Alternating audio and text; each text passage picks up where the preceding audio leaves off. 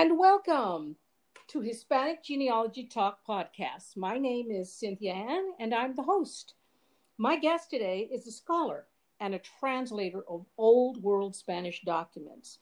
He is the president of Taylor Translation Services.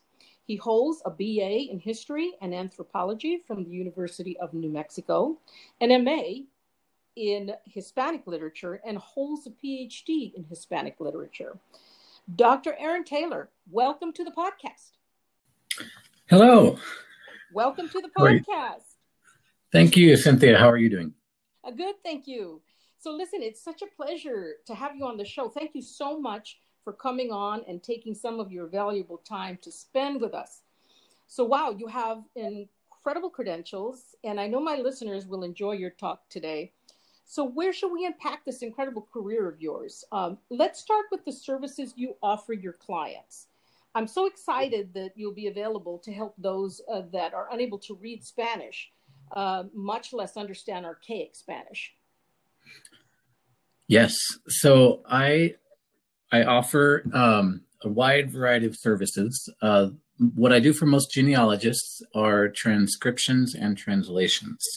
Okay. Um, so these can be short records like baptismal records, uh, death records, or long uh, court cases, for example, mm. from Spanish Archives of New Mexico.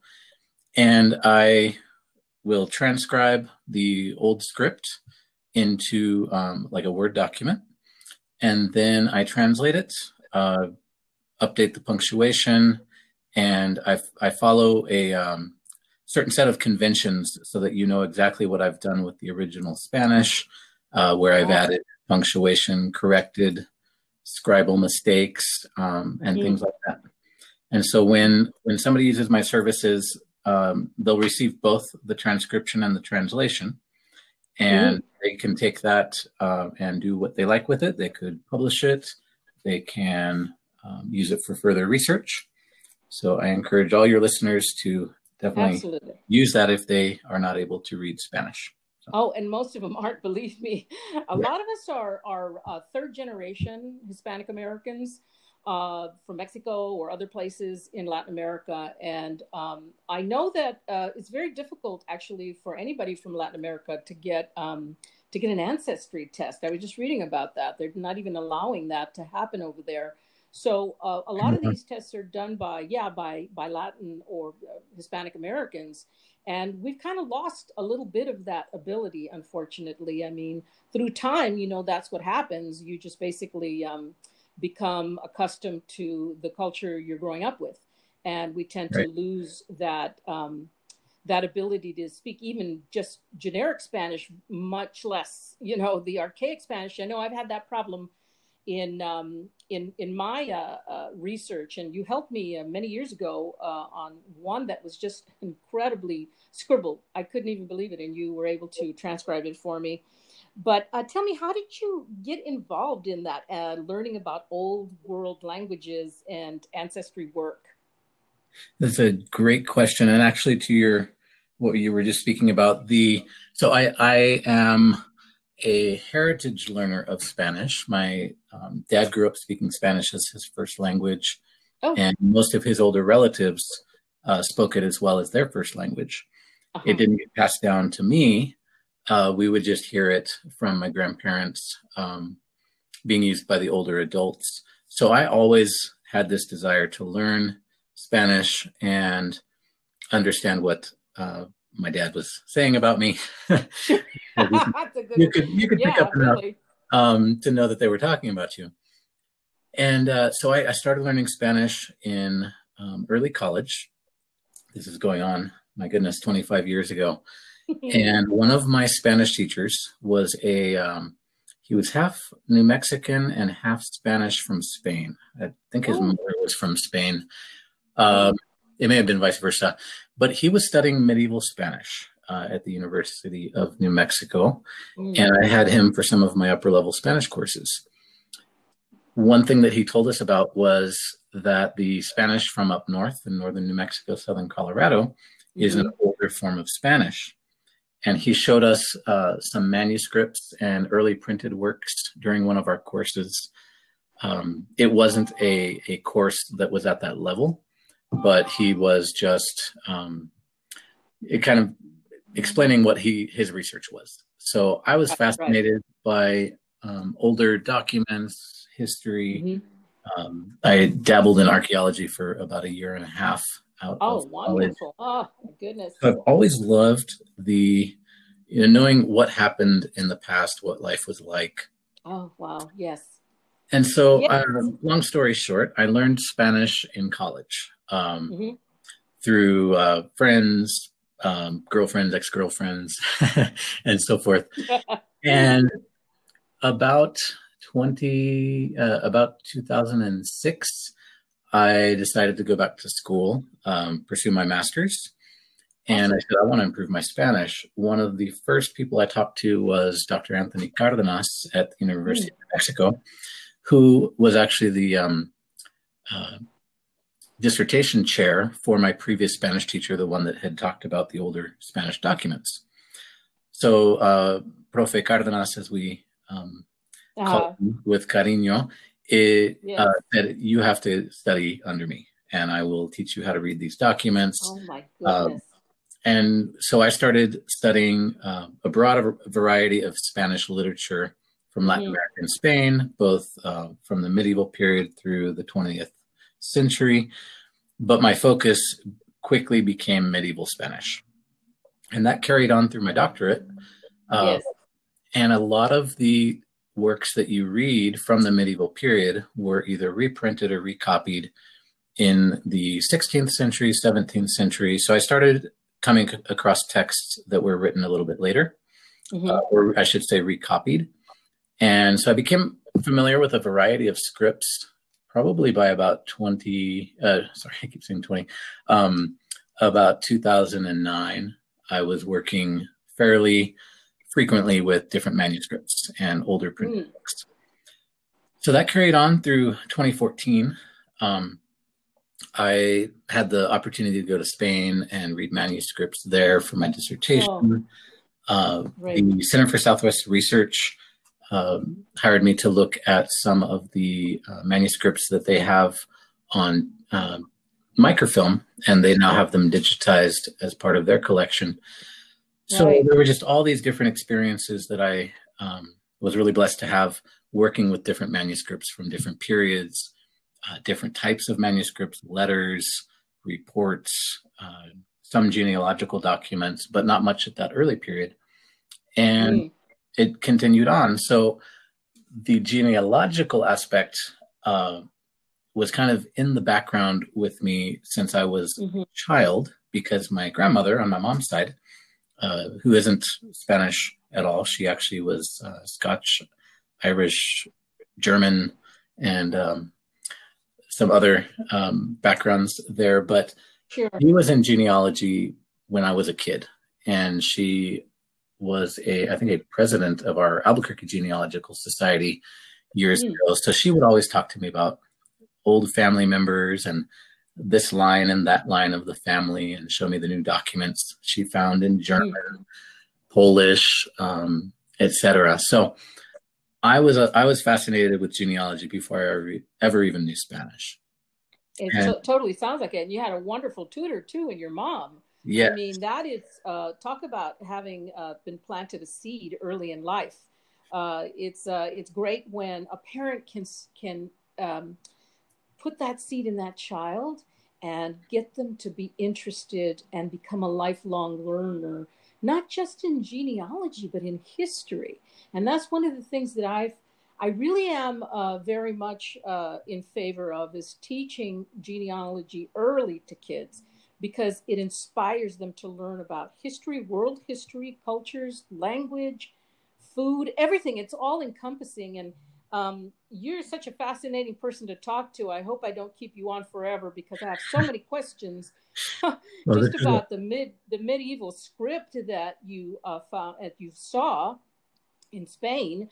Um, I'm a um, uh, you know uh, a history buff. Uh, let's just put it that way and uh, I did not uh, I did not follow my calling early in life. I should have done it, but I went on to become um, for lack of a better word, an entertainer. I was an actor for a while and I actually went to Europe for four months. That's how I met my husband. And I sang for a while. I went into the entertainment business, but my love was deep research, always has been. And to this day, I'm still researching and reading books. And I actually tutor, or I haven't, I have been tutoring up until the pandemic, um, you know, old world history uh, for uh, for ninth through twelfth grade, and so I'm fascinated with that whole medieval, uh, you know, life in Spain because of what happened with Rome, right? And um, so I, I, when I think of some of these documents that I personally have found, which are not that far back, I think, my goodness, this is taking us even further into Spain, which is where the whole Roman, Roman Empire, you know, had run and then of course you know uh, uh, what happened after uh, the uh, the conquest of, um, of, of of the Arabs and all of that, mm-hmm. and so it's all very fascinating, and it must be wonderful you to be able to see all of that. It must have been great for you. It it was amazing, and I I love to go back there. I haven't been back there in a couple years, but yes. Um, so it was my grandmother who instilled the gene- genealogy yep. in me. But uh, it was it was great. She had me organizing her notebooks uh, when I was probably in third grade. Uh, this is obviously prior to computers. uh, would, yeah. You know, she would tell me about her trips to Salt Lake City to visit all the mm-hmm. archives that they had. Uh, she'd go. She went to Switzerland uh, to do research and meet distant cousins. Yeah. So I just grew up with awesome. amazing kind of sense of history. But oh the, yeah, it's it's no wonder that you went on to get your phd in this in this particular field and you can i think probably even go into archaeology or somewhere in that field you know i've always wondered what it would be like so on your dad's side your your dad's side is the new mexican side yes yes um, and people ask me about this all the time because my last name is taylor they don't usually mm-hmm. associate that with spanish speaking but my great grandfather came out from uh, Virginia oh, and yeah. Oklahoma and married uh-huh. up in northern New Mexico. And so my mm-hmm. grandfather, who is, I think, about 90, how old is he, 93 uh, now? Uh-huh. He uh, grew up speaking Spanish and English. Uh, my dad and oh, older, sure. older um, uncles and aunts grew up speaking Spanish because that's what all the other relatives spoke. So oh, sure. they had an, yeah. an interesting mix of cultures, but the Spanish Hispanic culture became pretty dominant for at least those, right. those generations. It reminds me of uh, uh, Linda Ronstadt, you know, uh, the, right. the, singer, right? Yes. And uh, we do have we do have some family connections there. Interestingly enough, oh, uh, I'll just tell you a little anecdotal uh, bit of information there. Okay, so Linda Ronstadt's great grandfather came from um, Germany, and he came and settled in uh, northern New Mexico. I'm sorry, not uh, northern Mexico, northern Mexico, because mm-hmm. my ancestors come from from Sonora. Okay. Um, and as far as I can tell, they have been there for at least 300 years. On my dad's side, he comes from Baja, and the same thing, right? About 300 years. That's as far as the documents I've been able to find on them. Yeah. But um, interestingly enough, is that on one line of my mother's side, the Montaño line, uh, they knew the Ronstadts and um, they uh, actually um, knew each other. They were friends in Sonora, and uh, they all spoke Spanish. The Ronstadts. I mean, they were Mexican. um, yeah. Because the you know the great grandfather moved here and settled there, and his children grew up uh, knowing Mexicans and and knowing uh, nothing but Spanish. Well, fast forward to about 1916 um, I came to find out that my grand, uh, my uncle, my great uncle, had actually run one of the Ronstadt ranches, William Ronstadt, uh, his ranch. And then later, um, uh, we, uh, my brother, who's a singer, um, got a chance to actually record with Linda Ronstadt in Canciones de mi Padre. Oh, wow. That's the name of the of yes. the yeah of the album. I have it. and um, he he helped write some of his her music and he's in it. And i'm like oh my god look at that. But i didn't know that connection. I had no idea about it. And so what's interesting about this is that a lot of people and i'm trying to get the you know the word across too to hispanics is that a lot of them are are actually of um, of european descent. And so um, it doesn't shock me. It doesn't surprise me at all that your um, ancestors um, you know hail from from europe. Right yeah, and that's the I think the more you get into um, Hispanic, Latin culture, Spanish culture, uh, wherever you're at, it's difficult to put everybody in a box like like mm-hmm. want to mm-hmm. as as uh, human beings. It's it's always more complicated, and you see that you oh, see that in the genealogy, you see that in the history. Uh, it's not cut and dry, and our our roots are not cut and dry either.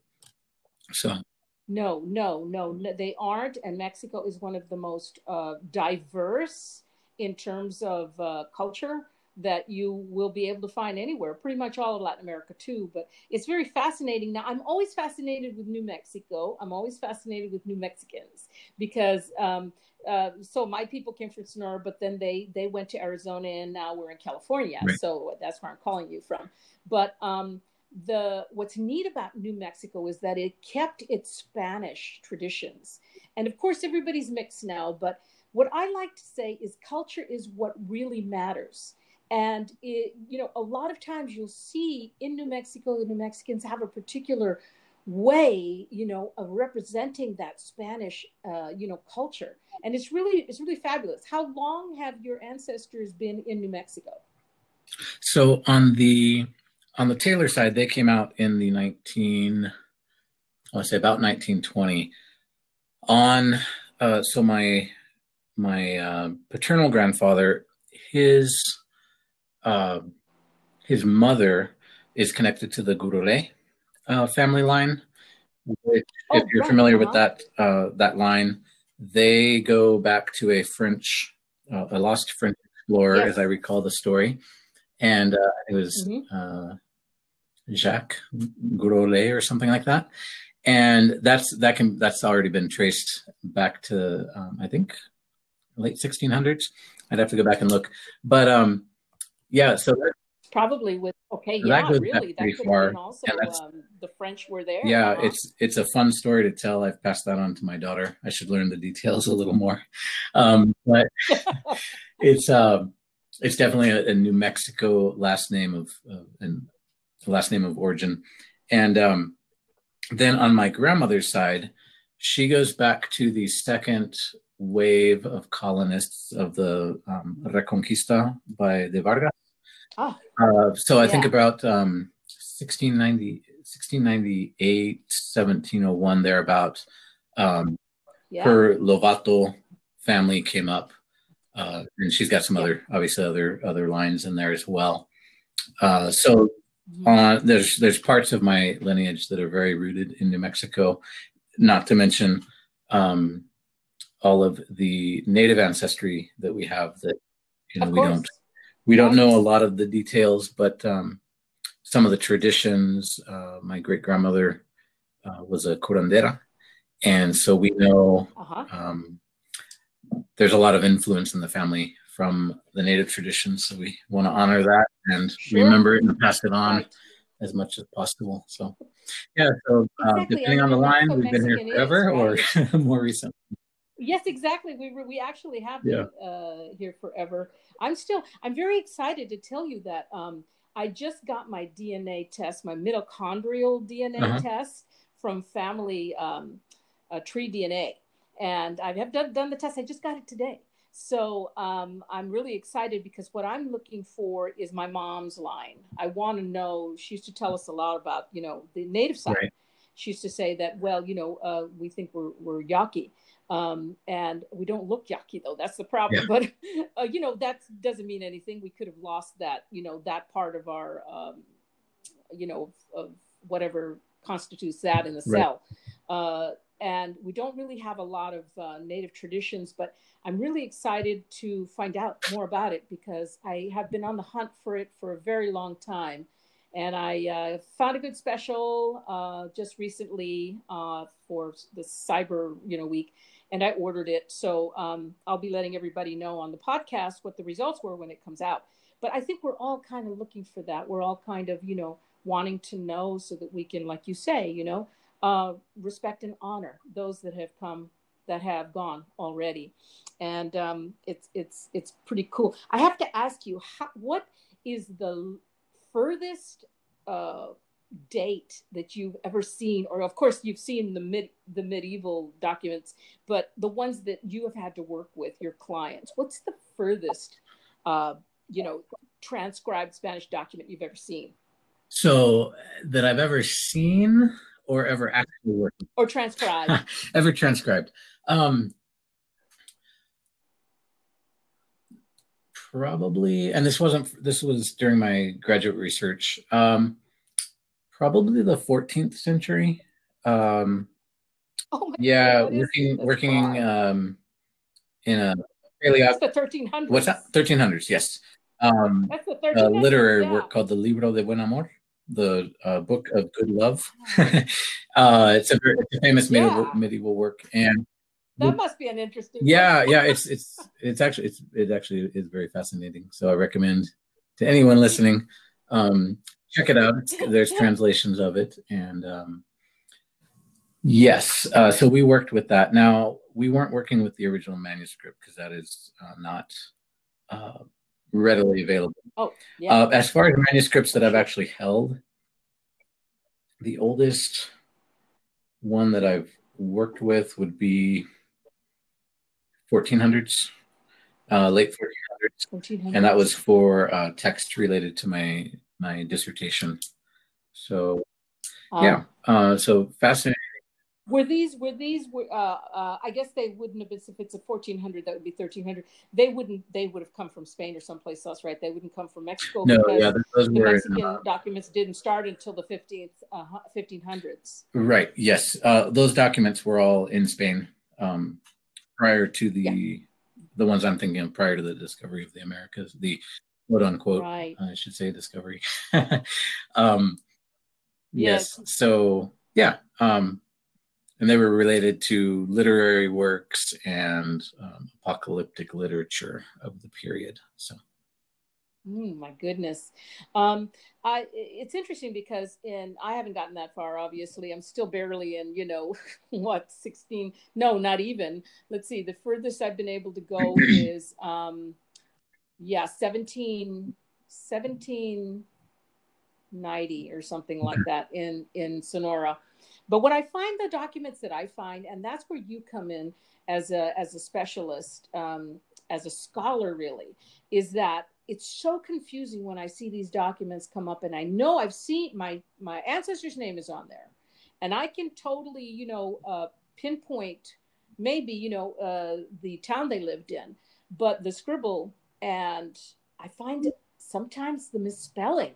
Isn't that interesting that that there's a lot sometimes of misspellings of names and places. So there and that you find that? Yes, and some of it is I mean there are misspellings, there are scribal errors, but there's also um the archaic aspect of the Spanish, which uh, comes into play. There are, uh, but at that period, you will see certain letters that are interchangeable like um, the uh, B and the V, the uh, B chica, B grande, as we call them. Um, uh-huh. People will sometimes see a last name, like for example, in my my grandma's um, Lovato line, you'll see it even today written with a B or a V.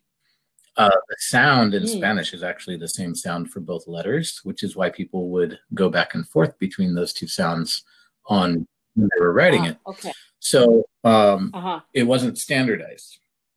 But yes, that can uh-huh. definitely it can lead to confusion. Okay. It can lead to uh, right. yeah, a whole, a whole, slew of issues. But uh, a mix up, right? And I also find, of course, uh, just did a podcast, a podcast on this uh, a couple of days ago, is that you know sometimes the names will change on the cities they'll change it or the um, you know uh, the boundaries will change.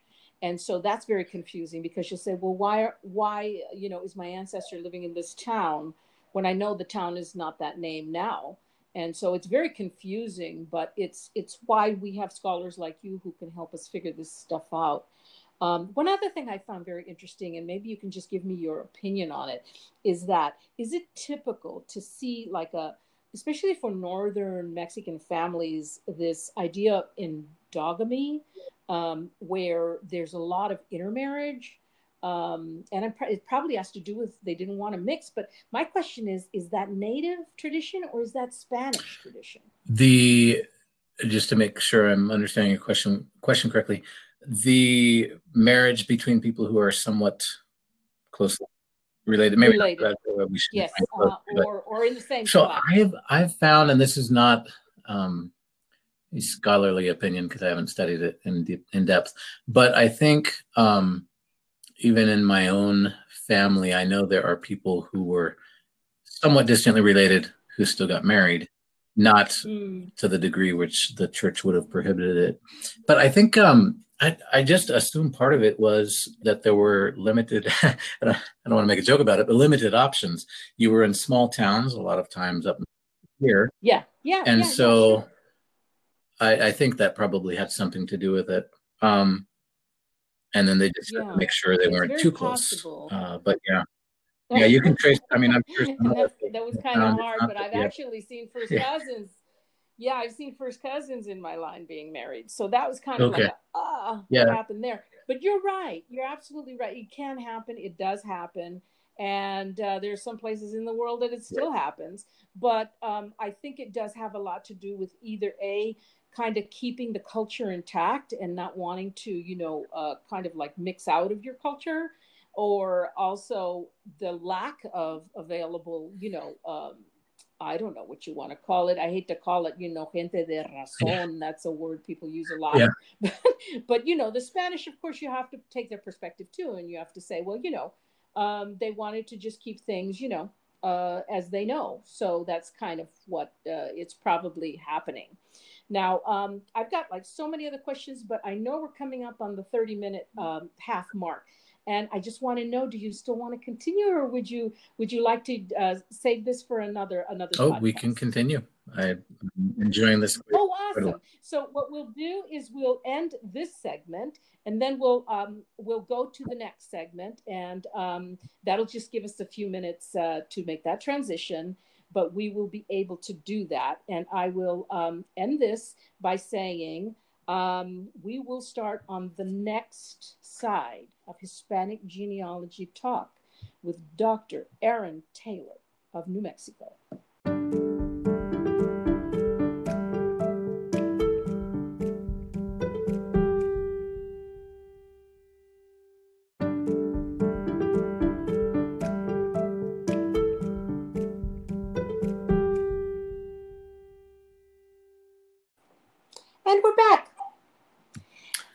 Thank you for joining us.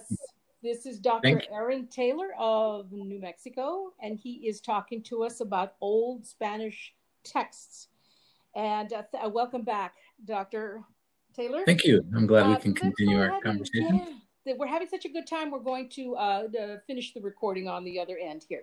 So, um, as we were talking uh, before we had to break, um, I was thinking about all the the different types of records that are out there on Family Search and on Ancestry and on so many other uh, uh, search engines that do ancestry, and and yet people sometimes can't find their documents, and I just have a feeling it has may have something to do with the fact that it hasn't been indexed, and I was wondering uh, what your opinion was on that.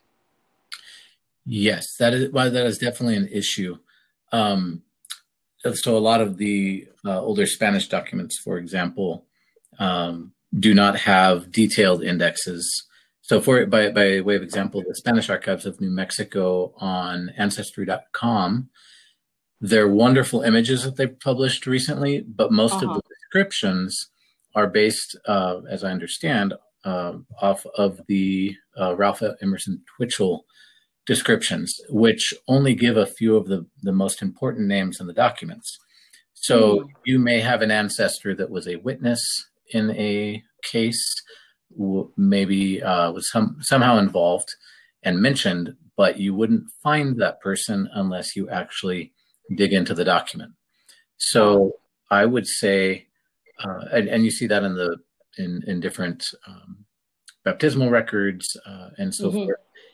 Just until people are able to completely either transcribe these documents um, index them. It's a long process, and a lot It of is. genealogists do that, and they publish periodically in different societies.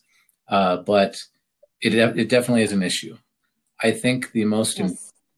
the recommendation I would give to people is if you have a document uh, in Spanish that you know isn't the same time and place as your ancestor, have have me uh, or someone Yes. like me look Mhm. at. Um, I've had clients who have said, "Can you read this record? Don't transcribe it. Don't translate it. Just tell me, is this record? Does this record have anything to do with um, Mm. uh, John Doe or uh, Oh, fulano, okay. fulano de tal, as we call them in Spanish? um, and that's an easy, uh, very inexpensive process. okay. Uh, sometimes there are, and they come across a document that has the name of their ancestor, but they're not quite sure on the time. It looks like maybe it's 10 or 15 years later than they thought it should be. They send me the document, I can read it and just give them a brief summary. This is what it's about. Oh, you want me to keep going? wonderful. It's a nice way to save the resources that we all, um, you know, obviously are most most people aren't able to throw away money. um, it's it's a nice way to save money, but still be able to progress with your research. And you know, you know, Yeah. but uh, uh, time is money. So if you've got a document that's really driving you crazy, which is what I did, and I I, I sent it to the doctor, and he tr- translated it for me. Um, you may not have remembered it; it was five years ago, but I still have the document, and um, I I felt like it really helped me to uh, just uh, you know break down that brick wall I was having, and you know, I had been looking for these particular people for 10 years. I mean, 10 years is too long to Yes. waste when you have someone like you with so much, uh, you know, uh, scholarly training that you could just, you know, dissect it in a few days or less.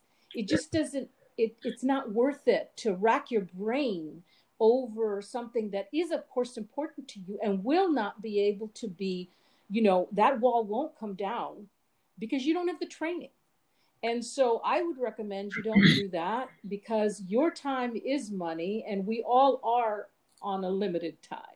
We all have a timeline that we you know uh, um, we have to be careful with. So um, that's why i recommend your services uh, uh, so important um, to do that. And we'll go over some websites and uh, and your Facebook and all of that. And oh, by the way, I will also be putting that on my my Facebook page, my blog, um, because uh, that's that's going to be links that you can the listener today can go and um, just press on that link, and it'll take you directly to uh, to Dr. Taylor's uh, website where you can uh, you know just ask for his advice and uh, send him the document and he will be able to tell you, you know, what he can do with it.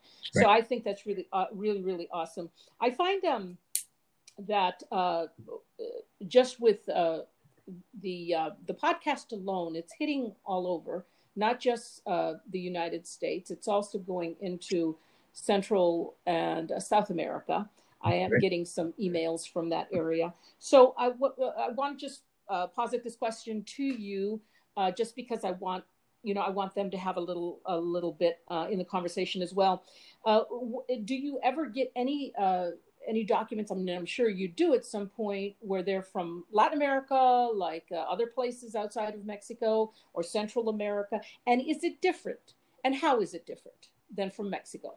Great question. Um, the one, the documents that come to mind are some um, the, the census type records that I dealt with. Gosh, probably three years ago for a professor.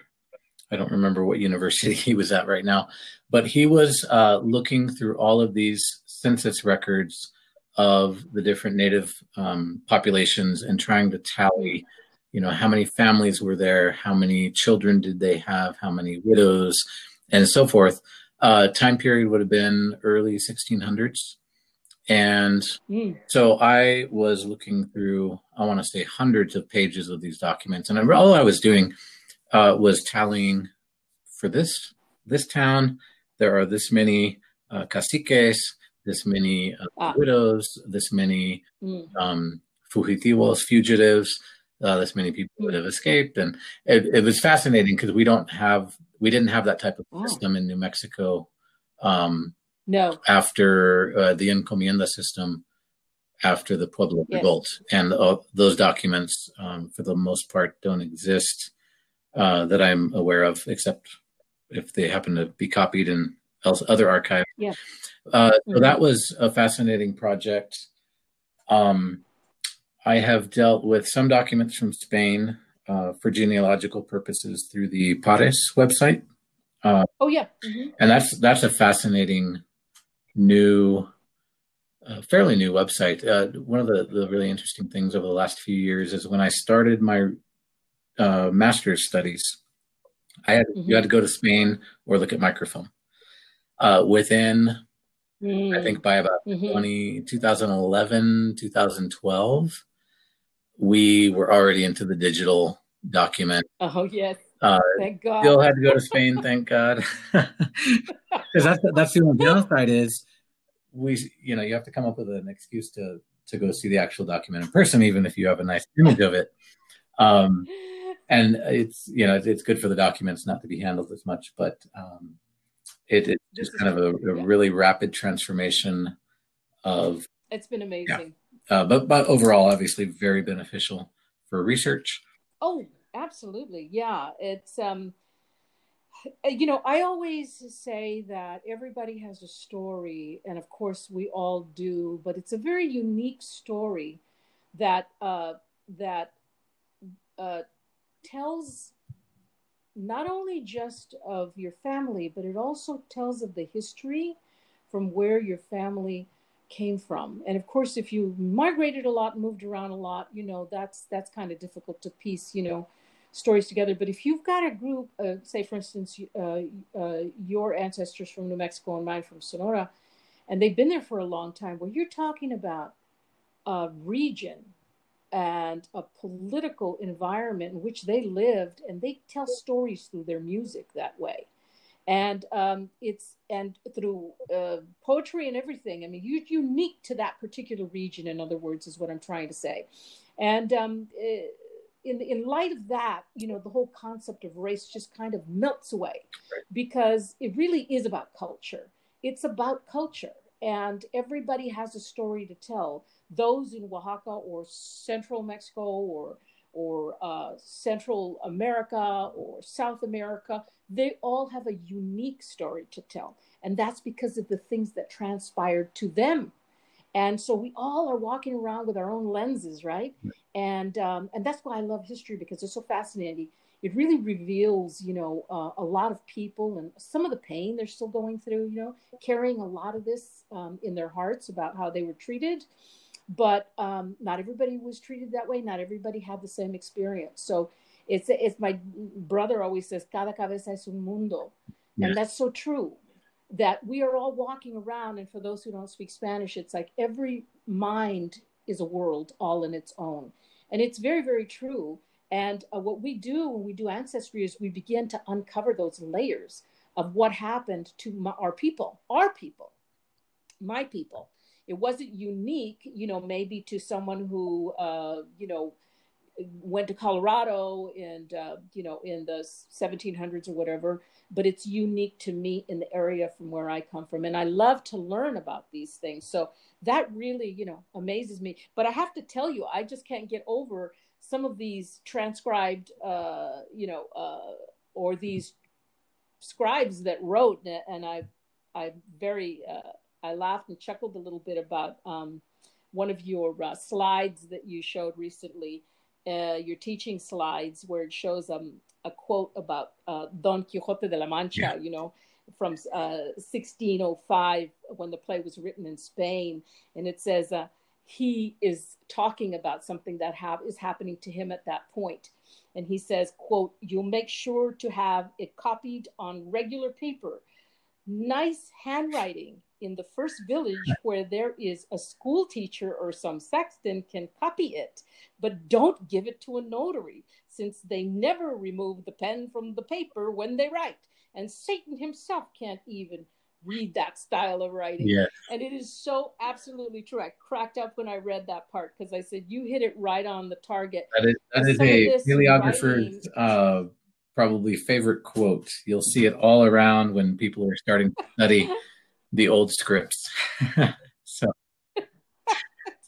I think we've all been there, and I've I've opened up, you know, on Ancestry and found a document, and I find myself cursing at the at the scribe who wrote it, you know.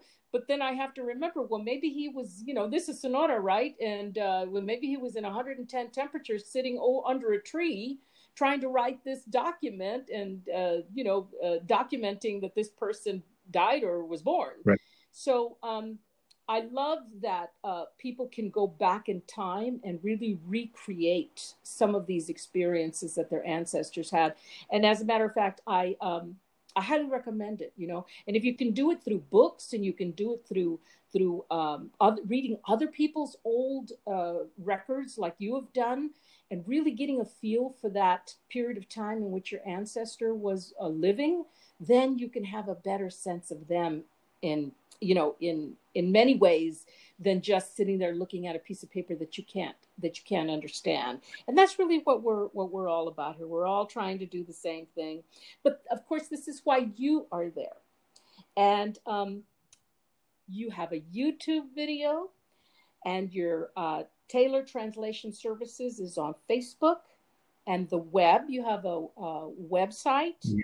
and i'll be posting all of these links uh, on my website too. Oh, I just got a new website, by the way. So that's going to be going up in about a week. I'll have HispanicGenealogyTalk.com so that all of these can be put up on that website uh, as well. And um, that will be live in about a week. But um, I have to say, it's been a real pleasure, uh, Dr. Taylor, to talk to you. Um, I would love for you to come back maybe next year, and then we can do a YouTube video together. I would love um, to. That would be. Yeah, you know, you're really needed in the Hispanic community. And it is my sincere wish that those listening will call, email, or message Dr. Taylor with your challenging documents. Um, he's a vital source, and uh, we are so honored to have him in our community.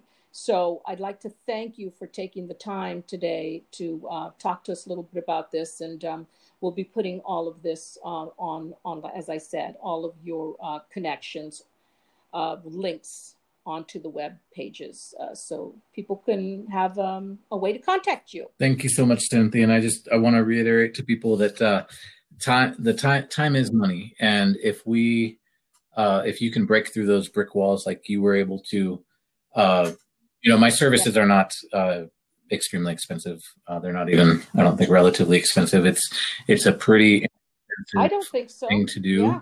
Um, and yeah, I guess reasonable would be the the uh, the a good word to use. Um, it's mm-hmm. it gives you that time to spend looking for other documents, and although I know some people love to try to read them, if you know, it's great play around with it, but don't, I wouldn't say, uh, don't waste your time trying to read something um, that I can do in uh, a day or two turn around. Oh, and then you can move on with your research and um, absolutely you know a lot of people especially when you can do this for you know the the cost of a meal you know a good meal exactly. so what's the big deal you know it is not that difficult and I think what happens many times within the Hispanic community is that we kind of get a little, you know, cowed with, um, you know, with uh, uh, people who have a lot of um, studying and degrees. And this is one of the reasons why I wanted you on so that people could hear you're just a normal person, but you have studied hard and you know your stuff. And that's what this is all about is to bring people like you to the platform at least my platform, uh, the podcast, to show people that it's, you're very approachable and it is something that you could use to maybe um, give as a gift for somebody or yeah. uh, give it as, as, a gift to yourself. You know, Christmas is coming. Exactly. Don't rack your brains out over something you don't have to do when someone else can help you. And especially when, you know, it's so easy to waste money on just, you know, uh, activities that's not going to be uh, something that will bless you in the long run. Yeah. So um, I, let's let's get a let's get a phone number for yeah. you or an email, I, uh, wherever they can. I can give you both. Uh, so my email okay. is Taylor Translations NM as in New Mexico at gmail.com. Mm-hmm. And my phone number is 505 263 8605. And I just want to make one more comment. Uh, at the talk I gave to the GSHA last uh, this past weekend, there was uh, one um, lady there who talked about how she's rediscovering and learning Spanish with one of her guests. Mm. It made me very excited because, uh, I mean, my full time job is teaching Spanish, and having not known Spanish growing up, I know how exciting it is for yes. us as um, people of Hispanic ancestry to rediscover our language. And as we were talking about documents. I was mm-hmm. thinking there might be a push, um, kind of maybe some co- subconscious, that we feel like we should be able to read these. Uh, it, you know, our ancestors spoke Spanish. For many of us, it was probably our parents or grandparents. And so I love that there is a push by people to want to read and understand these. And I yes. encourage people to build on your Spanish. But also remember that the Spanish we're talking about in the documents isn't just difficult to read, it's also a oh, different yes. type of Spanish. There are different meanings Very for different. words, different um, uh, different constructions of language, and it does take a lot of study to get to the level where you can read these and um, you know yes. even even you know I'm I'm by far the the world's expert on this, but there are always opportunities for us to look and say, oh, I haven't come across this word before. And we have to know enough to know what we don't know and then go research that more. So it's it's a different animal, but I do encourage your listeners uh, to Absolutely. learn Spanish to be able to, you know, recover the language that um, of their ancestors. But in context of the documents, uh, that is probably not the best way to do it.